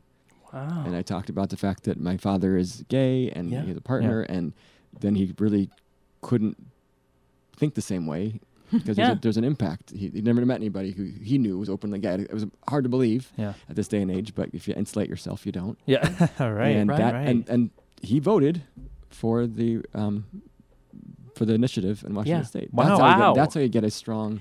That's amazing. connection. I mean, we we've talked Wow. about it for years, even back in my day. That it's you place a, the mask of a monster on something mm-hmm. that scares you, and it's mm-hmm. when mm-hmm. people are forced to see that that mask as a human being that it makes you at least the best. The least of the best it can do is to make you question why, because you're like, oh wait, now I know that person, and now this thing that I was believing kind of doesn't. So at least it makes them have to begin to look at themselves and their views. Yeah. And, Absolutely. And the best thing we can do is just not throw someone away because of that. I Right. mean, Yeah. When I do Right. doorbelling with last my campaign last year, I made a ton of people that at first blush my instinct is to run. you know, I meet this those people every this person is, not, is going to is going to hate me, and Right. and just abuse me. And I find that yeah, I'm never going to see the eye to eye with this person on tax policy or Right. any- or guns or immigration. Right. But suddenly we are completely in sync on something else that's important, and he and he says I'll vote for you. bec- You found that." your ground, yeah, your common and, ground. and so my friend who voted for marriage equality is still thinks I'm completely cuckoo on on, my, on other stuff. hey, that's okay. That's fine, Right, She's right, right, and, and vice right. versa. But we can finally start working on things that matter. Wow. Right, get the little ones in, and, and, and the battles. I mean, really, it's it's it's, It's about choosing. It's Yeah. choosing. Yeah, Choose I mean, battles. you know, pick one. I think it's also. I mean, you, you started to say Yeah. choosing your battles. It's also a matter of uh, finding your level of investment, Okay, True. yeah, very much so. finding out. So, I mean, personally, I am I'm a queer person of color. Uh, if someone comes at me hard with the Mm-hmm. Yeah, the homophobia, Yeah. the transphobia, Yeah. the racism, I can't. yeah, I only have so much energy uh, Yeah. to deal with, but I find a level of investment what Right. I can what I can engage with someone on. Mm-hmm. You know, in a way that's that's healthy for both of us, healthy for me and constructive for them. Yeah. Um, and then and then moving forward from that, recognizing that until I take a, a position of leadership, which you know, I have now, um, in that position of leadership, I'm now accepting the role of something of an educator. mm-hmm. And then Right. out, outside of that position, I'm not. I don't think it's necessarily the role of every you know marginalized man, woman, or child dealing with, say, issues of class or you know labor or race or whatever to to be the bridge to every single person Right. who mm-hmm. doesn't understand them. You find your level of investment Yeah. Mm-hmm. and Um, just take that small step forward and those those steps are Sure. crucial Exactly. and helpful. as Right. we say on this show, and I think we w- is the message we need to bring out. The truth is, you said it. Not sure. Not everybody's called to leadership. Not mm-hmm. everybody's called to the microphone. Not everybody's called. But the least we can do as citizens is to get behind and support those people who are. Support the leaders. M- maybe that's not where you're at but we are called to to support the ones who are fighting for us. And that's the least we can do as citizens is to you know one of the the f- uh, conversations we had during the election before andrew was this importance now that this has happened to find those leaders with the values and even if they've never been in leadership before and help for the next two four years however long we need to build them up and make sure they are the voice that they need to be because Right. we and all of us know someone who are like oh if you're not already we need to put you there and that's and what's exciting about uh, the new elections here at the spokane county is that we have this these two people that should be there are finally in a place to to speak. You know, we very much backed you 100% last time. I really and yes, I see appreciated that. that. um, because we need those voices. Right. We need those Exactly. We do. Well, Andrew, I kind of want to talk to you a little bit about what um, you know this last election cycle because we all kind of felt um, a lot of uh, a loss in our country. I mean, it was it was a really a, a time of mourning, and for everyone involved. I mean, because on a national level, we felt like we. Um, our country was, was was ruined and but for you it also was you know the loss of your own personal election and that was such a personal thing for you and I know that it took some time and Right. is probably still a little bit of healing how did you recover from that from both of those things and come back to still be a fighter and how can you know the things you learned resonate with other people so they also can come back and be fighters It took me a lot of time. Yeah. Um, you just have to take time. There's no way around it. I was Right. really numb for the first few days. Everyone is saying, "I'm so sorry," and I was like, "I'm fine. I'm fine." And I, I Yeah. felt I was fine. Yeah. I And it was about two or three days later where, out of nowhere, I s- fell apart. Oh I had to pull over my car because Wow. I was crying too hard. I didn't know what I was really crying about. It was just the general loss of everything and Right. my own Right. race and effort we put in, combined with the national stuff yeah uh, and then just the feeling of what's what's going on here. Why are people um, feeling this way about our country? And Yeah. and, and the and the fear that everyone else has felt. right Um, and then I went through a kind of withdrawal of I'm so done with politics that it, hurt, it hurts too much. yeah Um, but I kept inv- un- engaged. You know, I still went to the meetings with people that with groups I cared about, like in Mhm. NAACP and my, my Mhm. d- um, Mhm. day job and political meetings. And I realized, no, I I can't let what we what I did and what we're all doing go to waste absolutely and that I did learn something through this process. I think the best learning I came came from knocking on doors and talking to so many voters, people I would never speak to on a regular basis, right um, and getting to know why right they are of this of this mindset. And it was helpful for me because it helped put things back together. That um, having met people who voted against me or against us, Mhm. uh, to know why they did that, what their perspective is. It's not the caricature you see um, on the media, on the right news. yeah Um, and then thinking, you know what? Through this experience, I have had the privilege of learning things that most people don't get a chance to learn. Mhm. I should hopefully put that to good use by running for county chair. It took me a while to get to Right. this, this decision as Yeah. well. Right? Sure. Yeah, like Sure. once bitten, twice exactly. shy. But uh, Yeah. then I realized it's a big privilege and honor, and uh, uh, talked to Jaclyn and Mhm. encouraged her to do it as well because I knew Yeah. that we would be a great team yeah of people that have a very great, it's very similar um, goals, but have wonderfully diverse experiences that Right. we could both teach each other something. Well, and you bring up Jaclyn. Jaclyn, um, so you're new to us. Hello. So well, of course we have to do we have to do a little research. Okay, it's it's not you're no slouch. It's like you have some background here as well that that puts you. Yeah. And so why don't we tell? Why don't you go ahead and share a little bit about that background? Um, and how you got to this point, but I mean, there's been a lot in that in your activism. yeah you've done a lot of Yeah. activism absolutely So between the two of you, basically, we can save the world. Just so you guys know. So no Yeah. pressure. no Oh, pressure. oh, at all. man. Here we go. Don't. Hey, we're With on you, We're on your together. team. We're on your team. but tell our listeners a little bit about your background. Okay. Uh, ooh, let's see if we can short version this, make it make sense. It's sort of an odd narrative for me because it's been a whirlwind since moving to the Spokane area about four years ago. okay Um, and I definitely consider this place my home. I absolutely love it. Um, I plan to be here for quite a while if I can. great yeah Um, but the first when I came here, the first organization that I had contact with, um, activism wise, was the Peace and Justice Action League. And then I honestly don't. Oh no, I do remember why. Uh, Chris Hedges came to speak at the Fox, and I wanted to go, and I discovered that I could go if. Um, I helped sign people up for PJALS at the door or whatever.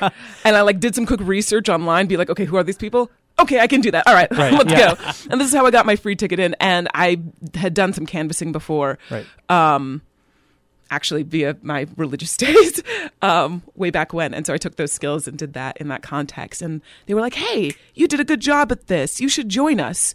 Let, met Liz Moore, got involved with them. Um, one of the best decisions I ever made. They're a fantastic organization.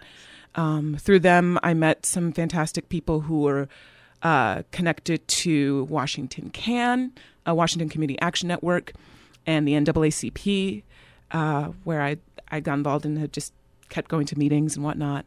And um, started writing for, well, actually, I, I got connected through Washington CAN because of The Black Lens. Yes. Sandy Okay, Williams, yeah. awesome publication. Yeah. She's Amazing. a powerhouse. She Yes. is absolutely. She encouraged me to write for her. I wrote a piece about Jim McDevitt when he was our interim police chief, and the Washington CAN people met me there, and they're like, "Hey, we're doing a thing. You should do the thing with us." and and that's really just how I got pulled in. And so I just kept meeting uh, members of the wonderful progressive Right. community of Spokane, um, and kept volunteering. And over time, uh, just attending meetings and community events and whatnot. Uh, that's actually how I met Andrew. I was gonna say, Oh. how'd you mean? I Yeah. mean, we were looking at all y'all what you're doing and talking earlier. Say we we have two people finally who are as busy as we are. Amazing. How do They you do everything it? under the sun. Right, I love that. everything. and so you saw, you were just saying, you saw good potential. Right, exactly. Yeah, to be able to, Yeah. to do things. Yeah, I figured. Um, I mean, you know, all of us, what we really want in life, I think, more than anything, is to matter. And Right. just trying to matter. True state. Yeah. Um, and wherever you, wherever our changes, gifts yeah. let us make the most difference is where we want to go. right. That's my day job as a civil rights lawyer. I felt Right. I like to argue and I Yeah. can I can research. Yeah. See? things. Yeah. Um, and then politics is something I've always wanted to to, to do. Um, Mhm. And it's there's a lot lot of different ways to get involved. I've been mostly volunteering on campaigns and being part of Right. um, other groups. But I thought let's Mhm. try direct. yeah. there you go. Exactly. Get involved. Get your foot in the Yeah. door, and you know, be the change. Now, I, it's funny you talk about the change and mattering and and making an impact. A lot of people. Um, I, I I don't know if the last election changed any of that, but a lot of people don't think that their voice or their vote matters at all, and that inhibits them from not only voting but going out and taking the further step of getting involved and everything. Do you think that um, there's uh, anything to be addressed there on the local level, and how do we address that? How do we get people out and you know be activists, or at the very least do their c- civic duty of voting? it's so hard. Yeah, Uh, right. That's a big question. Right. We have a really uh, insanely low um, voting turnout here and Unfortunately, everywhere. so. And yeah. I, I, I tell people there's no such thing as not voting. It- There's no exactly. such thing. yeah, You can cast a ballot for A or B or or s- not voting is C, but Yeah. every single Yeah. one of those things has an, has Uh, an effect. right. Yes. Um, Very and true. we just have to make make it clear uh, what the impact of the Mhm. elections are, um, Right. and and help people realize that they can make uh, a difference, and they will make a difference no matter what. Uh, we we've gotten a really, but I think my- I think that the whole trend has been that it's a very successful approach by people who don't want people to vote, who, who need lower turnout, absolutely, to convince them one that voting doesn't matter. And a lot of us who are uh, passionate supporters of democracy inadvertently keep saying that, reinforcing that message by saying it's all corrupt and it doesn't matter. Right. Um, and I, I always cringe at that because they we're just playing right into the hands of those who need low Mhm. turnout to do what they want to do. That's Right. exactly what our therapist Damon L. Jacobs, who was just on before, Same you guys exact said thing, the yeah. same Mm. thing. That Well, when you do things yeah. to even harm yourself, like not voting, you're actually supporting someone Yeah, who wants exactly. you to make Right. that Well, decision. and the lack of vote is what you know turned out to affect this last election. Mhm. I mean, we we've seen the numbers. Jaclyn, I think you had something to add to that. Because that question really touches Yeah. on a passion of mine. Right. um, one of the things I, I often feel as though because of the emphasis on horse race politics, um, is that everybody's looking at the national level Everyone's Right. looking Always. at Yeah. you know, it's all about Trump and Clinton, and it's Yeah. all about uh, you know these big figures up here. But where our voice has the most impact, just mathematically, is at the local level. So Um, true. Unfortunately, a lot of people don't don't know their local political scene, and it, it's not necessarily that easy to to learn it and Yeah. get involved with it. Right. Um, and so I guess that's that's part of, of what has driven me to want to get involved, um, but also what makes me think that education and not sort of the like overarching vague panacea of education that Yeah, people yeah. talk about, but very specific um, policy impact and policy implementation Right. analysis is useful. We need to make that kind of information accessible. Mm-hmm. When you know the mayor's office is talking about doing X, Y, Z, what does that mean? Mm-hmm. When this bill comes up before you know the state legislature, what does that mean? I think we need to. When I say we, I mean everyone, but especially those of us in positions of leadership, Yeah. Um, have those conversations about the things that people think, oh, it's Mm-hmm. just boring. We need to we need to say, no, no, no, check it out, check it out. Yeah. You are your vote is literally hundreds of times more powerful or your voice. Yes. There's an app now where if you want, you can send a video message to any of your, you know, representatives like that. I oh, did I that need, the I other need day. that app. What? Yeah, What Um, say? Their inbox will be full Yeah, after we get yeah, it's after we all- get on this app. Plus, we really enjoy selfies. So, it works. Um, actually, I mean, I'll just say, have you guys ever heard of Countable? That's like one of that's my I favorite have app right heard now. of Cannibal. Countable is one of them, but there's like three or four Countable, different apps yeah. that work on the state and national level. Wow. Interesting. Yeah. Okay. But- let's yeah. but Let's write. I'd let's say write about twenty five percent of my conversations at people's doors was Mm-hmm. with non voters trying to get them to vote, and they were actually were already registered. Yeah. ballot, ballot would come to their house. It, it Wow. seemed like the easiest thing in the world. It is. Um, but we have to stop thinking that they're being irrational because they're making a rational choice like anybody else. Mm. And time and time again, they would tell me the reason why I'm not voting is because it, thus far, in my experience, it has not made a difference. I vote Democrat, I vote Republican, I take alternate, and nothing changes in the things that matter to me. Primarily, it's economic. It- Oh, it's yeah. by neighborhoods. You get good turnout or bad turnout. And so I, you know, I voted for different people for, Wow. for mayor and city council, and my neighborhood is still getting worse Right. my standard of living is still going down. Um, so you can't tell me, you, can, you can't promise me again, Mm-hmm. um, Yeah. like like Lucy here, that you're that you won't pull a football away after I. Right. Right? right. Yeah. and Happen so every time, we have to then think about, all right, it's our duty first to make their vote matter Mhm. Right. Right. before they're going to start giving us Yeah. their vote. So, So- what do you say to them? Yeah. I want to know that conversation. Right. Like, what do you? How do you even react to that? Because I mean, they, you just made a really good case. I'm just gonna say. Yeah.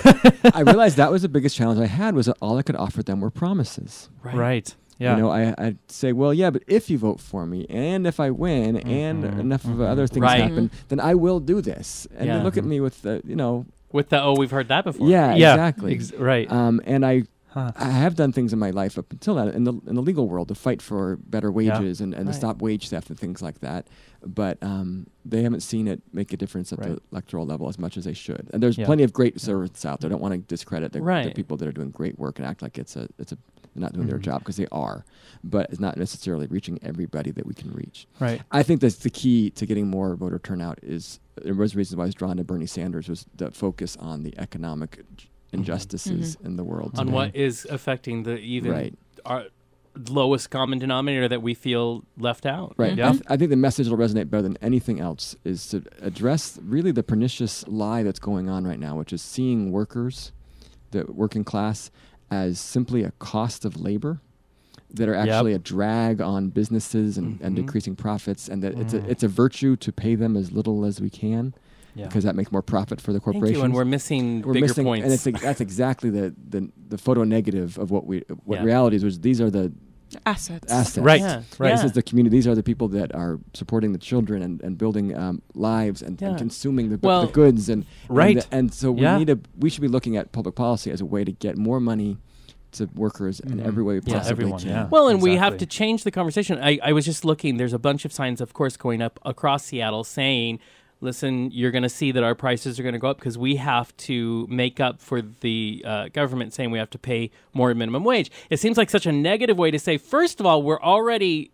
framing this diff- not the way it should be framed. Because it doesn't you're right. If all we're looking at is oh well we need people to make more money so we're going to pay them more money but you're right. The problem is then they're going to raise it and then we're just in this non-winning fight because we're not talking about what we need to talk about which is first of all how did the cost of living get up here in the first place? Mm-hmm. Right. and how can we address those? But if we make it and we are and we have bought the lie and mm-hmm. now we're going to put mm-hmm. signs up and it is about this thing that is you can't win that conversation. Right. if you base it in just these two places It's the framing. but yes, but we haven't had the real conversation, and no one, none of our leaders have had that conversation with us. Mm-hmm. Even when they fight on the hill, and I see everybody fighting over minimum wage, mm-hmm. they're not talking about what really matters, and that infuriates me because I know they know hmm. that this is not the solution. Yeah. Mm-hmm. because it can't. It is a piece that needs to be done, but, But not if you don't address talking about really it if they talk about it it doesn't benefit them so they're That's not going to talk about right. it and that's where the change needs to happen i feel Mm-hmm. like is the systematic change where we do talk about things that benefit more people as a whole not just your political stance or you know how far up the rung you are Mm-hmm. up the ladder you are If we have the debate, but the debate has Yeah. already been framed by the conservative perspective, Right. we're going to lose. absolutely Guaranteed. Even if we make the best arguments, we've already Yeah. conceded the ground. yeah Right. We need Well, to switch look. the frame. Look We how do. the presidential election happened. It was all about framing. It Ah, was oh, all yeah. about how do we make the message, and he, and the Trump is good at it. Yeah. and so we didn't get ready for that game. Yeah. We weren't prepared because it was all one in media sound bites Mm-hmm. and not in Yeah. reality, and that's the Well, most disappointing The, part. the biggest disappointment I have, and are we're talking about this, if you act Mm-hmm. like raising the minimum wage or paying people more is doing them a favor. right. Right. Yeah. Right. You should be lucky. That we, and we're- Yeah, we, send we, me a we all thank come note. from the Thank perspective, employer perspective of, of you should be nice to your Yes. employees or you should be um, Yes. Yeah. more hard, better for your shareholders. Instead of saying, Yeah. let's Yeah. talk about this from the other perspective of these people are working really hard for Yeah. you, producing value. right You should be paying the minimum, the, the, the wage equal to the value they provide to you. Mhm. And what we're missing a lot in this conversation is the fact that if people are paying below a certain amount, they're actually stealing the value of that labor from the rest of us because Yeah.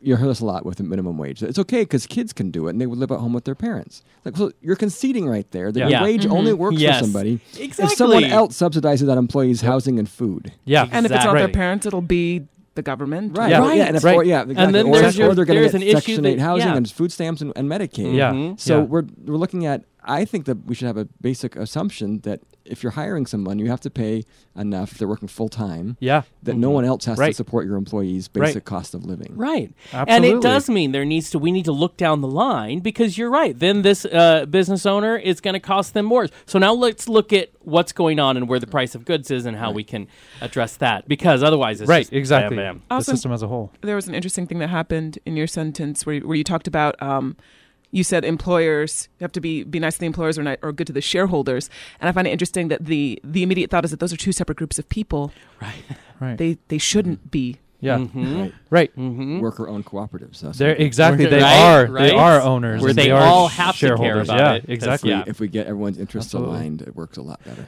Right, absolutely. Yeah, that's fascinating to me. And you, you know, we're talking about uh, you know minimum wage right now, and of course, we had that um, victory here in Washington where we did pass a higher minimum wage statewide. Um, amazing, and um, we've also had a few other local victories like Prop One, um, STA finally passing uh, a, a comprehensive you know bus plan and and transportation plan. What other kind of victories can we celebrate in the midst of this negativity? Because we have a lot of that over here, Right. but we should be focusing on at least a few of the positive things because they do matter. Sick and safe leave was another Right. big victory. Oh, Absolutely. yes, that's and huge. Prop That one. is huge. That is very huge. And I think we should start. You know, the best thing about our federal system is you can use uh, test cases. You know, Mhm. what works in one s- place, you can try it out, like Seattle's minimum wage. Right. Yeah, if you don't have to reinvent the And wheel. then, and then you, Right. pr- you show that you know the economy of Seattle is not going to collapse. In fact, it's doing quite well. It's doing Right. very well. Yeah. Right. I Yeah. know. Right. Yeah, because I mean, and what I love about that question, because I saw it on our on our notes, is that Sergey and I are that balance. Uh, I catastrophize and freak out and need to hide in my house with my pasta and my dog, um, and and it takes me a bit to process and then remember. Okay, this is what we can do. And Sergey is an amazing at then calling me and saying, "Okay, I need to talk you down from the cliff, and here are some good things." But that's what I want to deliver to the people, so they hear these two new leaders of a party that's in our very city that actually can do things how do they get involved? Great question.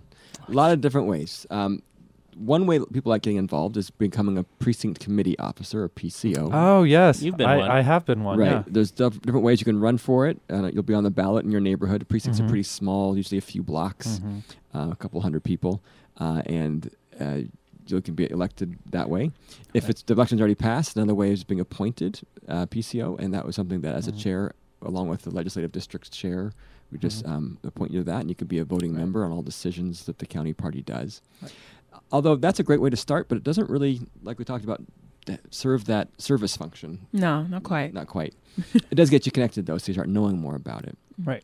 Um, but then after you've done that, uh, go ahead and uh, there's going to be a bunch of different. We want to make sure everyone has an outlet for their main interest. Not everyone can do everything. So, I mean, there are there are a lot of progressive organizations in Spokane, and it's you walk in the door and they're they're ready to welcome you to do work. Right. So, Yeah. like for instance, you know, Washington CAN Washington Community Action Network are working on gender and race pay equality here in Spokane. Um, something that I think we can all agree is an issue that we're all concerned with, Right. and exactly. you know Yeah. that's an ongoing campaign. You can become a leader with them. They have an office in the community building. You know, the Peace and Justice Action League works on Mhm. a lot of human rights stuff. You can join the NAACP and work on racial justice stuff. There's usually something that touches every individual person. You know, Right. Right. I feel like there needs to be like a fair, Right. and all of them get together and you're Yeah, like, the oh, action that's fair. what- I didn't Yeah. even know. That's what we hope to provide. And Yeah. other Oh, things you can do is Yeah. um, just another example. There's picket lines. Last month, last year, Right. Triumph Composite was on strike, and that was amazing. They were striking Mhm. not for themselves, but for the next generation of workers. The- Wow. The, current Wow. employees were not being um, asked to make any sacrifices, but they were going to say that the next the next round of hiring would be lower wages and benefits. And they said, "No,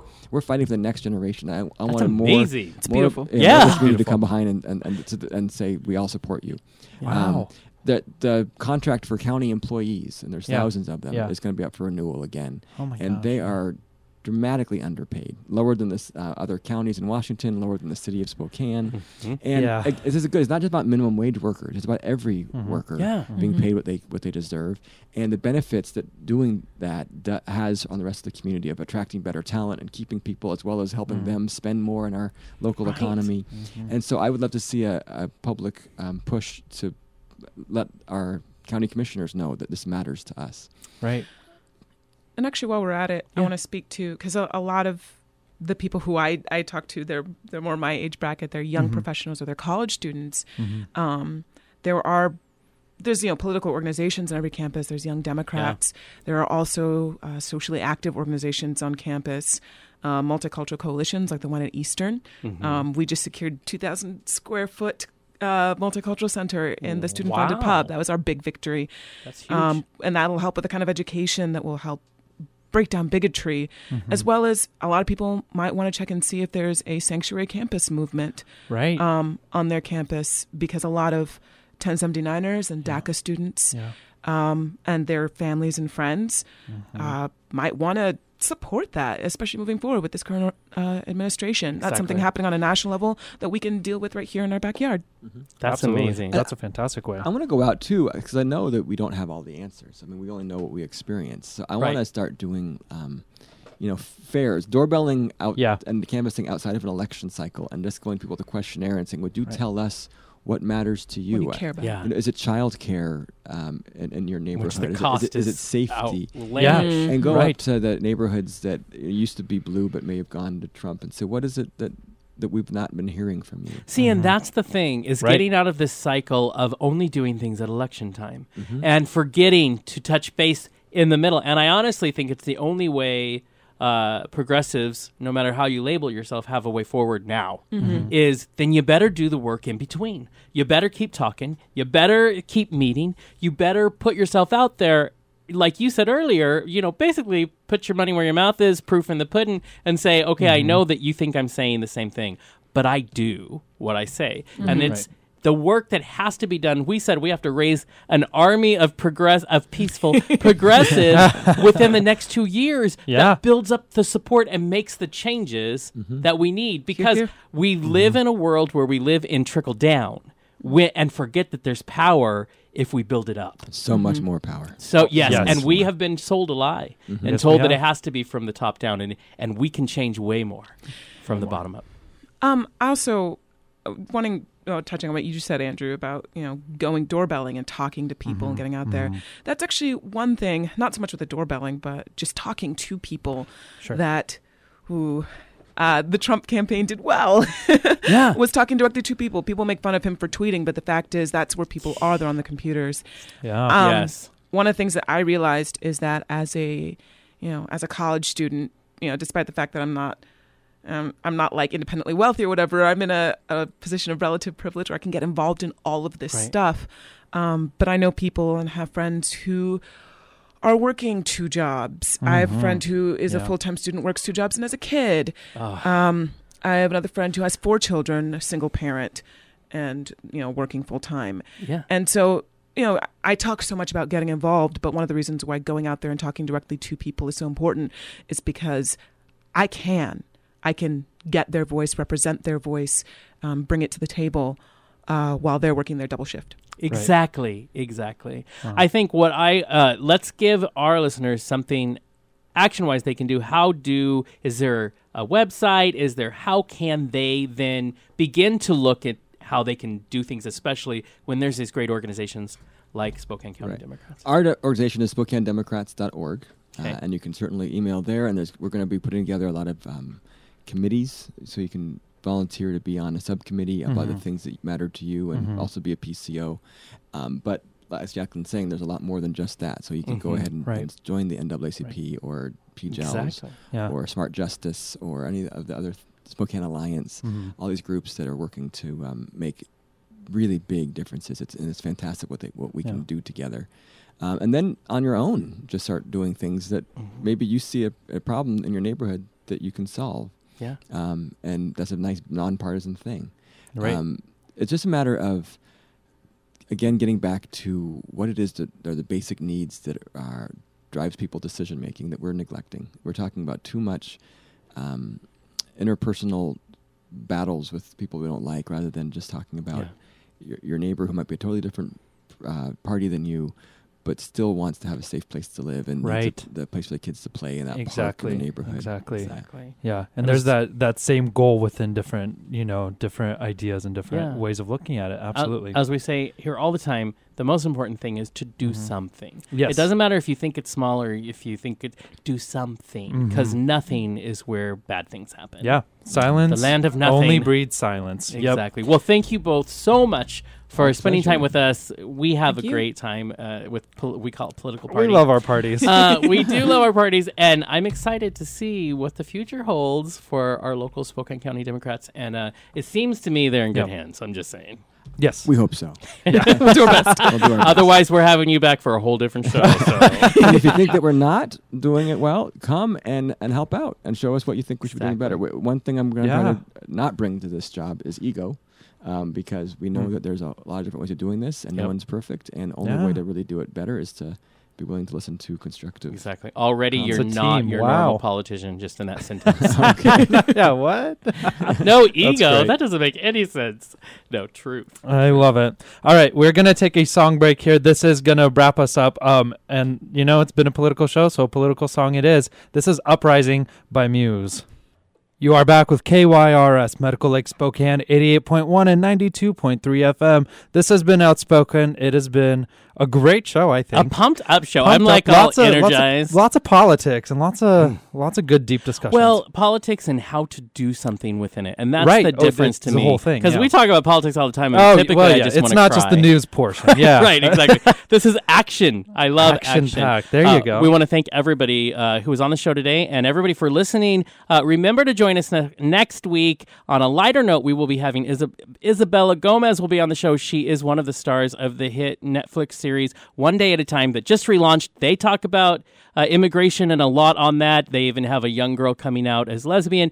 Um, it's a really important show, uh, and so we're excited to have Isabella Gomez on the show to talk about that. But until then, go do something.